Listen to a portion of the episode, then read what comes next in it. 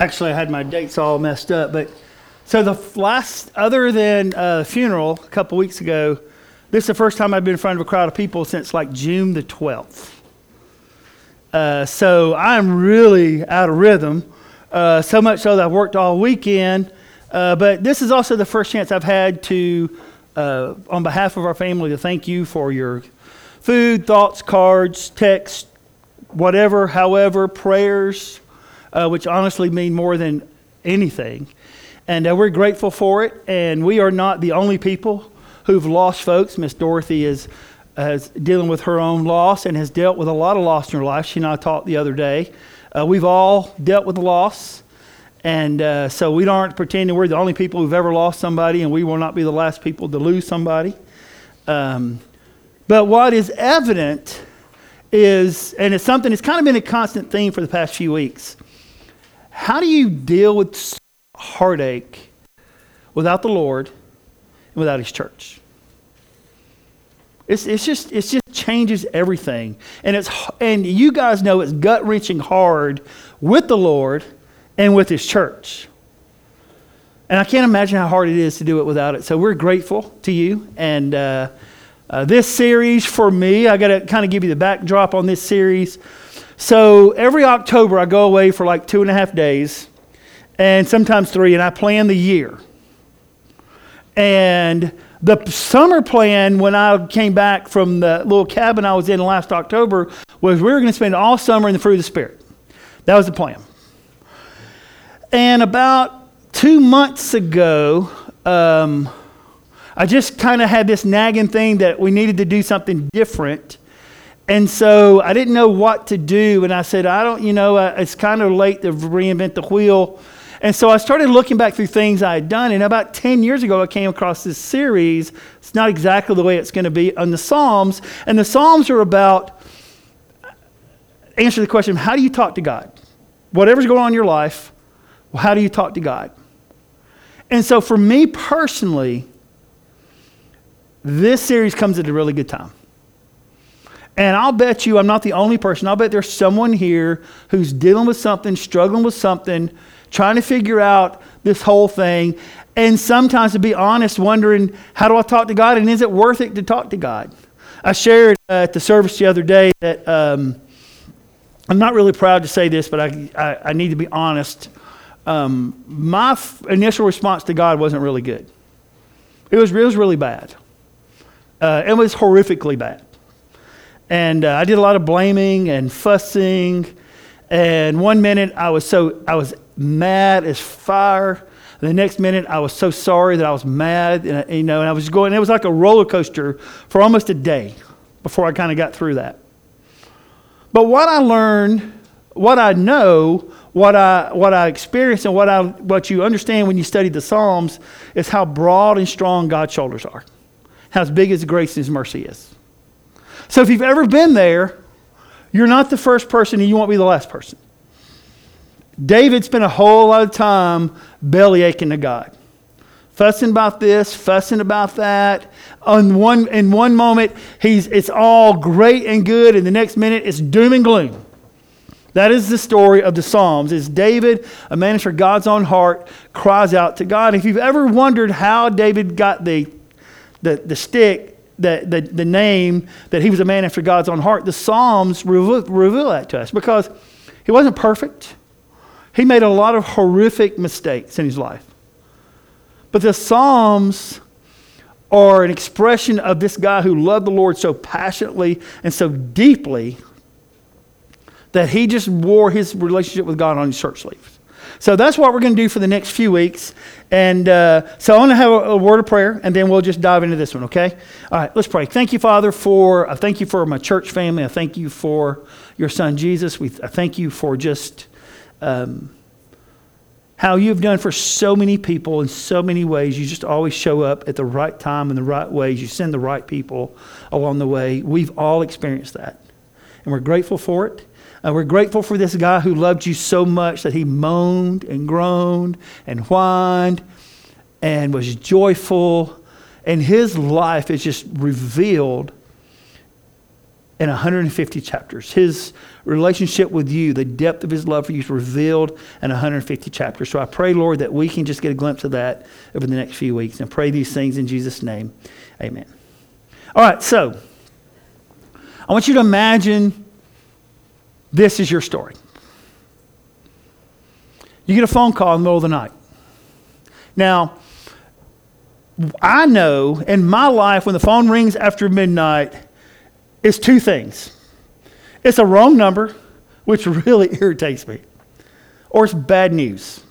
My phone never rings after midnight unless it's bad news or it's someone calling. I have got a few drunk calls uh, from some folks who don't know they called me, and that always makes life interesting when you talk to them and go, "Hey, got your phone call at two o'clock. I didn't call you, but." You want to listen? So, um, you know, that always makes life a little interesting when those things happen. But so imagine there you are, you're awake and your phone rings, and the voice that you hear is a friend of yours. And he's a family friend, but he's more family than friend. And we all have people like that. They're family friends who are more like family than friends. I got family that's more like friend than family, and vice versa. It's just kind of how it works, all right? And so this person says to you, you need to get up and get out because your son is on his way and he's going to kill you and everyone in the house. You need to get out now. Now, I want you to just imagine for a second how you would process that and what you would do. And so this guy is, is you know, you're kind of in shock on the one hand, and, and on the other hand, he's not really surprised because his relationship with this with this, uh, with his son has not been all that great for years. His son has done some horrible things. He runs with a bad crowd. Um, but he is also the heir to your company. And you love him. He's your son, despite his flaws, his mistakes. You love him. And so you gather your family because you know they're all in jeopardy. And you can't go to another friend's house because you're going to put them in danger. So you get in the car or the cars, as the case may be, you load up and you drive. And you just drive and you drive and you drive. And you don't know where you're going. You just know it's not home and you just leave. And finally, you come to a rest stop. And it's the first time you've really had a chance to, to process what's going on if, if you even can. And so, as you stop and you think, let me ask you a question. If you put yourself in that situation, and you know, I need to do something, but I don't know what I need to do, let me ask you this question Do you think, do you think that you could find satisfaction with God in that moment? When your world is falling apart, can you find any satisfaction with God? If that were your story. That's not my story, and I can tell you that was tough for me for a little bit. And, and if that's been your story, you know what I'm talking about. But here's the good news that story is, well, with with a few modern twists added in, is an absolute true story. And it's David's story who was awakened in the middle of the night by a family friend to be told, uh, Your son is on his way and Absalom's going to kill you and you need to get out. He has lost it. Absalom was in line to be king and he wanted to be king really badly and he surrounded himself with a horrible group of people and they convinced him that you, the throne, people will, will support you. Your, your, you know, your dad is kind of falling on the job, and yeah, he's a great king and all that. But, but man, we think the people rally you, and, and you just got to kill everybody. And that's what Absalom went to do to kill everybody. And so as David gets to that rest stop, which for him was a desert, he found himself in another kind of desert. So David's in a physical desert but he also found himself in a spiritual desert. And so the, the, the 63rd Psalm is the prayer of a man who's not like, man, I'm in the desert, but I'm in a desert. I'm in a spiritually dry place. And so his impulse, and so the 63rd Psalm is, was written as he's on the run from his son. And this is what David had to say in verse 1 O God, you are my God. I earnestly search for you. My soul thirsts for you. My body longs for you in this parched and weary land where there is no water. Once again, let's understand yeah, he's in a desert, but that's not what he's talking about. He's not saying I'm thirsty because my throat's dry. He's saying I'm thirsty because I'm in a dry place and I don't know how I got here and my soul thirsts for you. My body longs for you. Because David finds himself in a spiritual desert. And maybe you have found yourself in a spiritual desert too. And one of the really cool things about Psalms is, is there's one word that appears over and over and over again. And it's a word that we just gloss over and we don't pay any attention to, but it's the word my. My soul thirst. My body longs. My story is this. And here's what you need to understand about this word. It's really interesting that my changes the dynamics of the relationship. And so when I tell you that the, the, the 150 chapters, as we call them, in Psalms are really songs and prayers and all kinds of different things, it is the cry of a guy of a, who has a deeply personal relationship with Jesus. My changes the relationship dynamics of everything. It's why when it's my spouse, my brother, my son, my daughter, my grandbaby, that's different from somebody else's. Not that other people aren't important, but it, it's different because it, it, it my gives you some ownership, if, if, if you will, of the relationship, right? And so it's a personal word. And so in this word, it reflects a personal relationship. So David, when he stopped to catch his breath, said, not, you know what? What are you doing? Why are you doing this to me? Now, this, there's some Psalms like that. I'm just going to tell you right now. David sometimes said, God, are you not paying attention? Do you not see what's going on? Why? I mean, have I not been faithful? And you know, sometimes when you ask God that question, you know, God, have I not been pretty good? You know, God, if He wanted to, could pull the list out of all the things that we've done. Well, you know, let's talk about this. Now, I don't want to talk about that. Let's talk about that. I don't want to talk about that either. But right now, I'm trying pretty hard. David's first impulse was to say, I need the Lord. It's his first impulse. He understood that he was in a different kind of desert and he needed the Lord in a different kind of way. And David prayed not from the shallow end of his soul, but from the deep end. So when he says, My soul thirsts, it is coming from the depths. So I want to ask you a question, and I want you to consider this. And I want to ask you a question about your prayer life.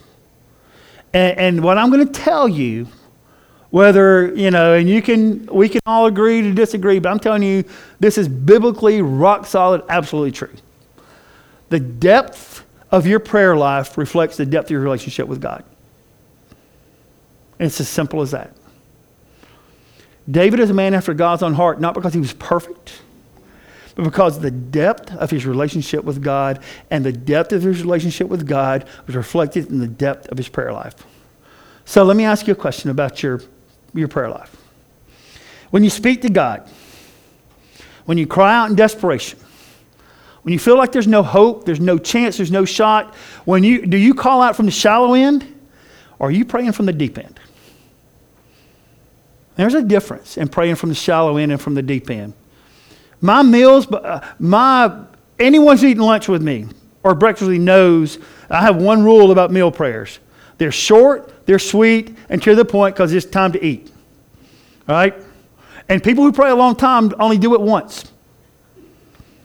I remember being with friends of ours a few years back, and, and his dad, who who's, uh, became like a second dad to me in a lot of ways, was praying, and he prayed this long prayer. And when he was done, we both looked up and we said, Yeah, you're never praying for us ever again in a meal. He said, Well, I say that's way too long. God's good, let's eat. Amen. That's a shallow prayer, right? But when you're hurting, when you're in pain, when you're in agony, when you feel like there's no hope, when you find yourself in a desert or underwater, man, those prayers have to come from the deep end. And this is what I'm saying. If you want to have a deep in relationship with God, you got to learn to pray prayers from the deep depths of your soul. You, you got to find a way to do it. And it can't just be when you're in pain. You know, I said earlier, I don't know what people do. I want you to imagine someone who has no relationship with God and doesn't have church. How they deal with some things that we deal with. They may pray, but it's pretty shallow because there's no depth to it. Now, I love the beach. That's no secret. I just spent two weeks there. Now, there's my daughter every day would get in the water and say, Let's go. We're going to the sandbar. Been waiting on you. And we'd swim to the sandbar. My daughter's favorite place is the sandbar. In fact, I was telling someone this morning, we went to the sandbar every day except for the day that was really too rough to go, and the day my friends from three miles down the beach says, heads up, 14 foot shark headed your way. I didn't go to the sandbar that day, but I did play in the water. So I do have problems. But anyway, and so, but my favorite place to be, my favorite place to be, is not the sandbar and it's not the shallow end. It's that trench between the sandbar and the shallow end, where it's just deep enough where you can't stand up. It's my favorite place to be, and I hang out there a lot. Not the smartest guy in the world. I'm just telling you that's, that's what I do. And so, where we are, depending on the tide, at low tide, it could be anywhere from six to seven feet there. And at high tide, it can be anywhere from 10 to 14 feet there. And here's how you know if the sandbar is either up to here or it's down to here. I mean, that's kind of how you figure it out. But I like the deep end. I, I, like the deep end. I don't like the shallow end. I don't like hanging out in the shallow end. I like, I like being underwater. I like swimming underwater. Some people don't like that, and that's okay. But there's something about being in the deep water that's risky. I know what you're thinking. Yeah, Jaws. But I'm just saying, but there's something about being in the deep water that's kind of risky. And being in the shallow end where you can put your feet on the ground, not much risk in that. Pray, if we're going to pray as if everything depends on God, and we're going to cry out to God when we're in a desert, those prayers have to come from the deep depths of our soul. It's the only way it works because I'm telling you this, when you're hurting and you're in pain, and, and y'all know what I'm talking about, when you pray from the shallow end, there's no satisfaction. There's none. But when you dig down deep and you pray down deep, man, that's where you find satisfaction in God. And when you're hurting, it hurts to dig down deep. It does. And so when you, when you have a deep relationship with God, as the 63rd Psalm is an example of, when you pray from the deep end of your soul, which the 63rd Psalm is an example of, man, it opens up the gate and you learn all kinds of things about God. And one of the things you learn about God is that there's nowhere you can go that He's not there. The 139th Psalm, David says this I can never escape from your spirit. I can never get away from your presence. If I go to heaven, you're there. If I go down to the grave, you are there. If I ride the wings of the morning, if I dwell in the farthest oceans, even there your hand will guide me and your strength will support me. The reason David reached out to God and said, I'm thirsty for you, because he understood God was with him.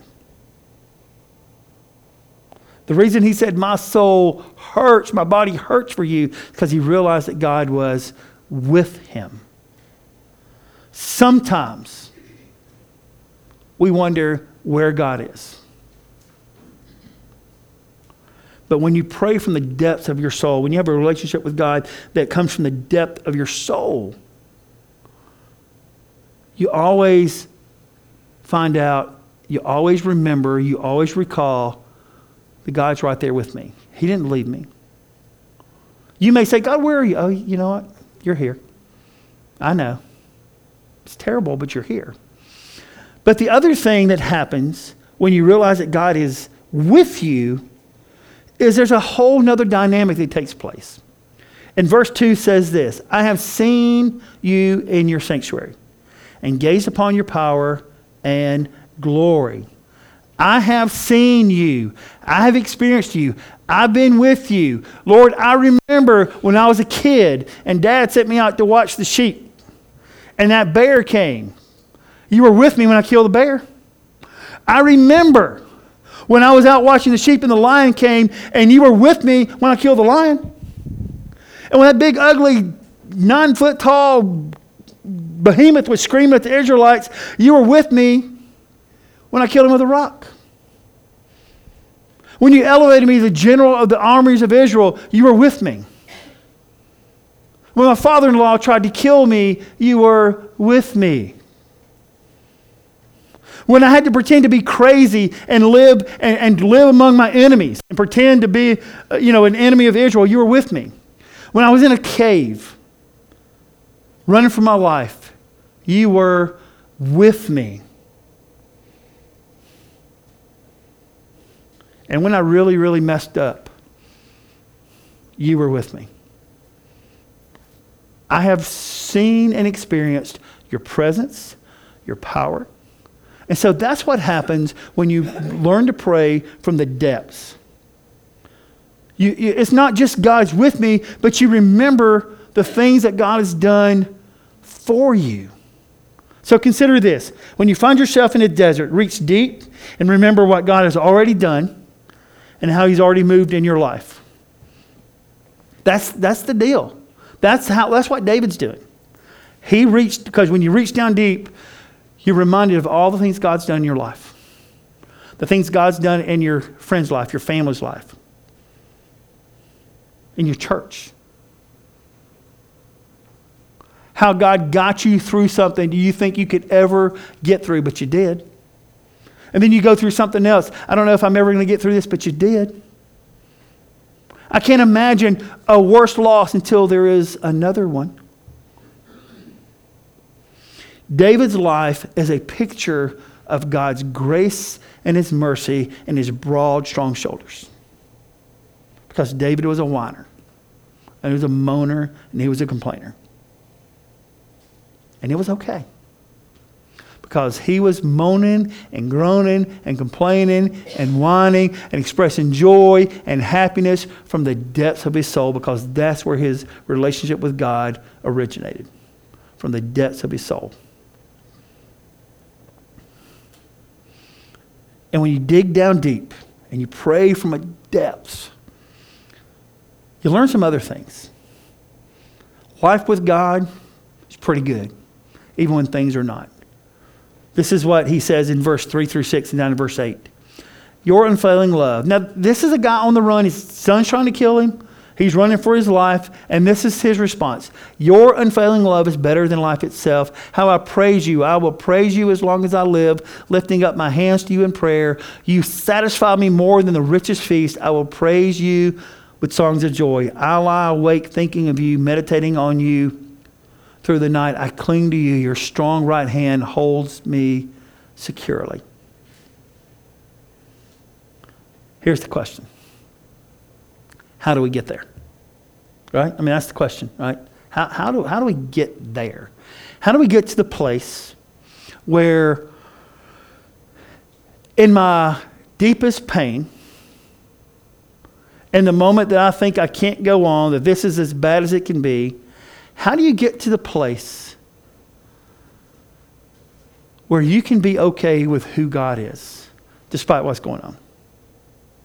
When you can rest in His presence and His provision, even though what you're going through is really hard.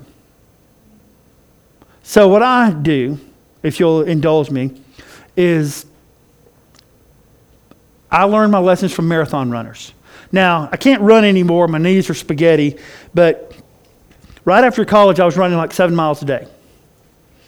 I know some of you are thinking, dude, why? Uh, was someone chasing you? No, no one's ever chasing me. Uh, now, if I'm running, y'all get the guys chasing me because I'm because he's going to catch me soon, right? So I ran, and this was back in the day before you know you learned that running every day was bad for you. You're supposed to take days off, and so I was doing this five days a week, sometimes six most days seven miles, some days four miles. And so I was building up. I said, you know, what? I want to run a marathon. And so I started studying marathon runners. And uh, I learned some really interesting things. First thing I learned was I was never running a marathon uh, because the training for it is um, intense and worse than the race. But here's the other thing I learned. A marathon's 26.2 and a bunch of tenths of a miles in change, right? Some of you don't want to drive 26 miles, so I know running 26 miles is, is crazy, right? So here's the thing great marathon runners, this is what they do they don't focus on where they're running to, they pick something and they run to that. And when they get there, they pick something and they run to that. And when they get there, they pick something and they run to there. And the reason they can do that is because they know the course. They lay the course out. I've just got to make it here. And when I make it here, okay, now I'm here, now I just got to make it there. And they just divide this race up in pieces.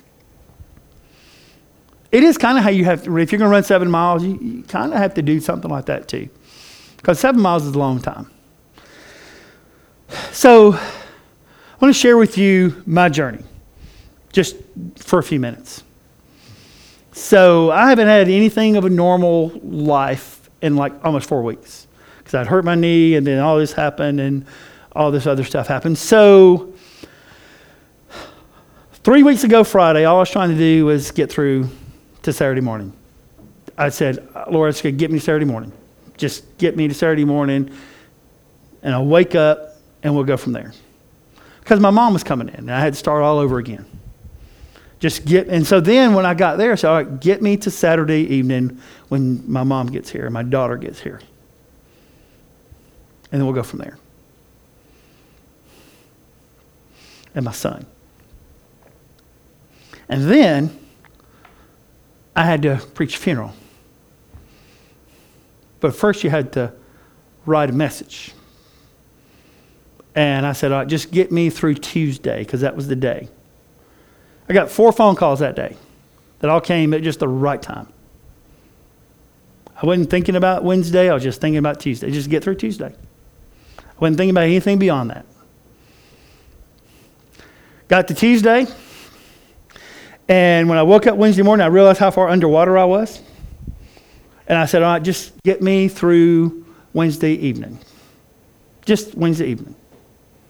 And that's all I focused on. And I've been doing that for the past two and a half weeks. Today was another checkpoint for me. Just get through Sunday. Now, I, I told a few folks um, they showed a video, and, and some of you are at the service and you know, they showed a video that I still haven't watched yet.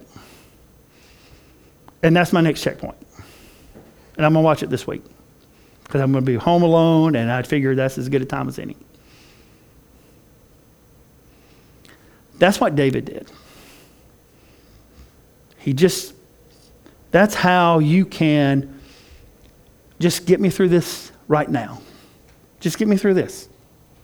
Okay, now what? Now get me to there. And then get me to there. That's why God doesn't tell us how the story ends. Your life and my life is a series of checkpoints that we just have to get to. And when the world falls apart, you just have to get to the next checkpoint. And here's how you know when you start moving on. When you don't when you stop thinking about the next checkpoint. That's when you'll know you're starting to heal.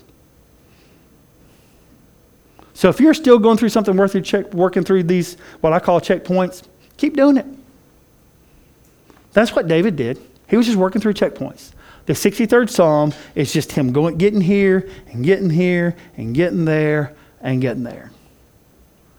That's how you pray from the depths of your soul. That's how you love God from the depths of your soul because you don't focus on because at some point in time, your focus has to be on what He's going to do through you, with you, and for you. Not about what you do for Him, but what He does for you. When we are in pain, our initial reaction is pretty selfish. And it should be self preservation. But when you have a deep water relationship with God, at some point in time that focuses back to Him. Pain's still there, hurt's still there, problems still there, but the focus goes to Him. So if you're dealing with something, I'm glad you're here. And I hope you'll be here for the next few weeks because we're going to be talking about how do I talk to God when whatever. And sometimes it's good, and sometimes it's how do I talk to God when my life's great and the people around me are having a tough time. How do I talk to God when I got to deal with a problem? I mean, we're just talking about a lot of different things. So I'm glad you're here. So here's the last thing I want to say. If you find yourself in a desert and you want to get out, at some point in time, you have to turn your attention off of you and onto the Lord. Because that's the only way you're going to get out of the desert. Lord, we are. Um, everybody in this room, everyone in our church family, everybody in our family, people in our community, we've all gone through really difficult things. We've all gone through stuff where we just said, I can't imagine anything worse until something worse comes. We could all tell stories of your provision. We could all tell stories of your grace. We could all tell stories of your mighty, strong shoulders. But all those stories point back to you and who you are to us because that's the key. So Lord, if if if if if things when things are good, my prayer is that we will begin to find a way to have a deep water relationship with you.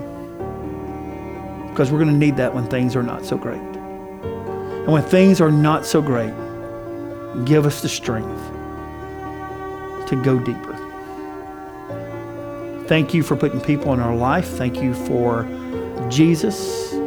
It is because of his sacrifice on the cross we know there's hope beyond our pain, beyond our burdens, and beyond our loss. We ask these prayers in Jesus' name. Amen. So uh, we're going to have a time of decision this morning.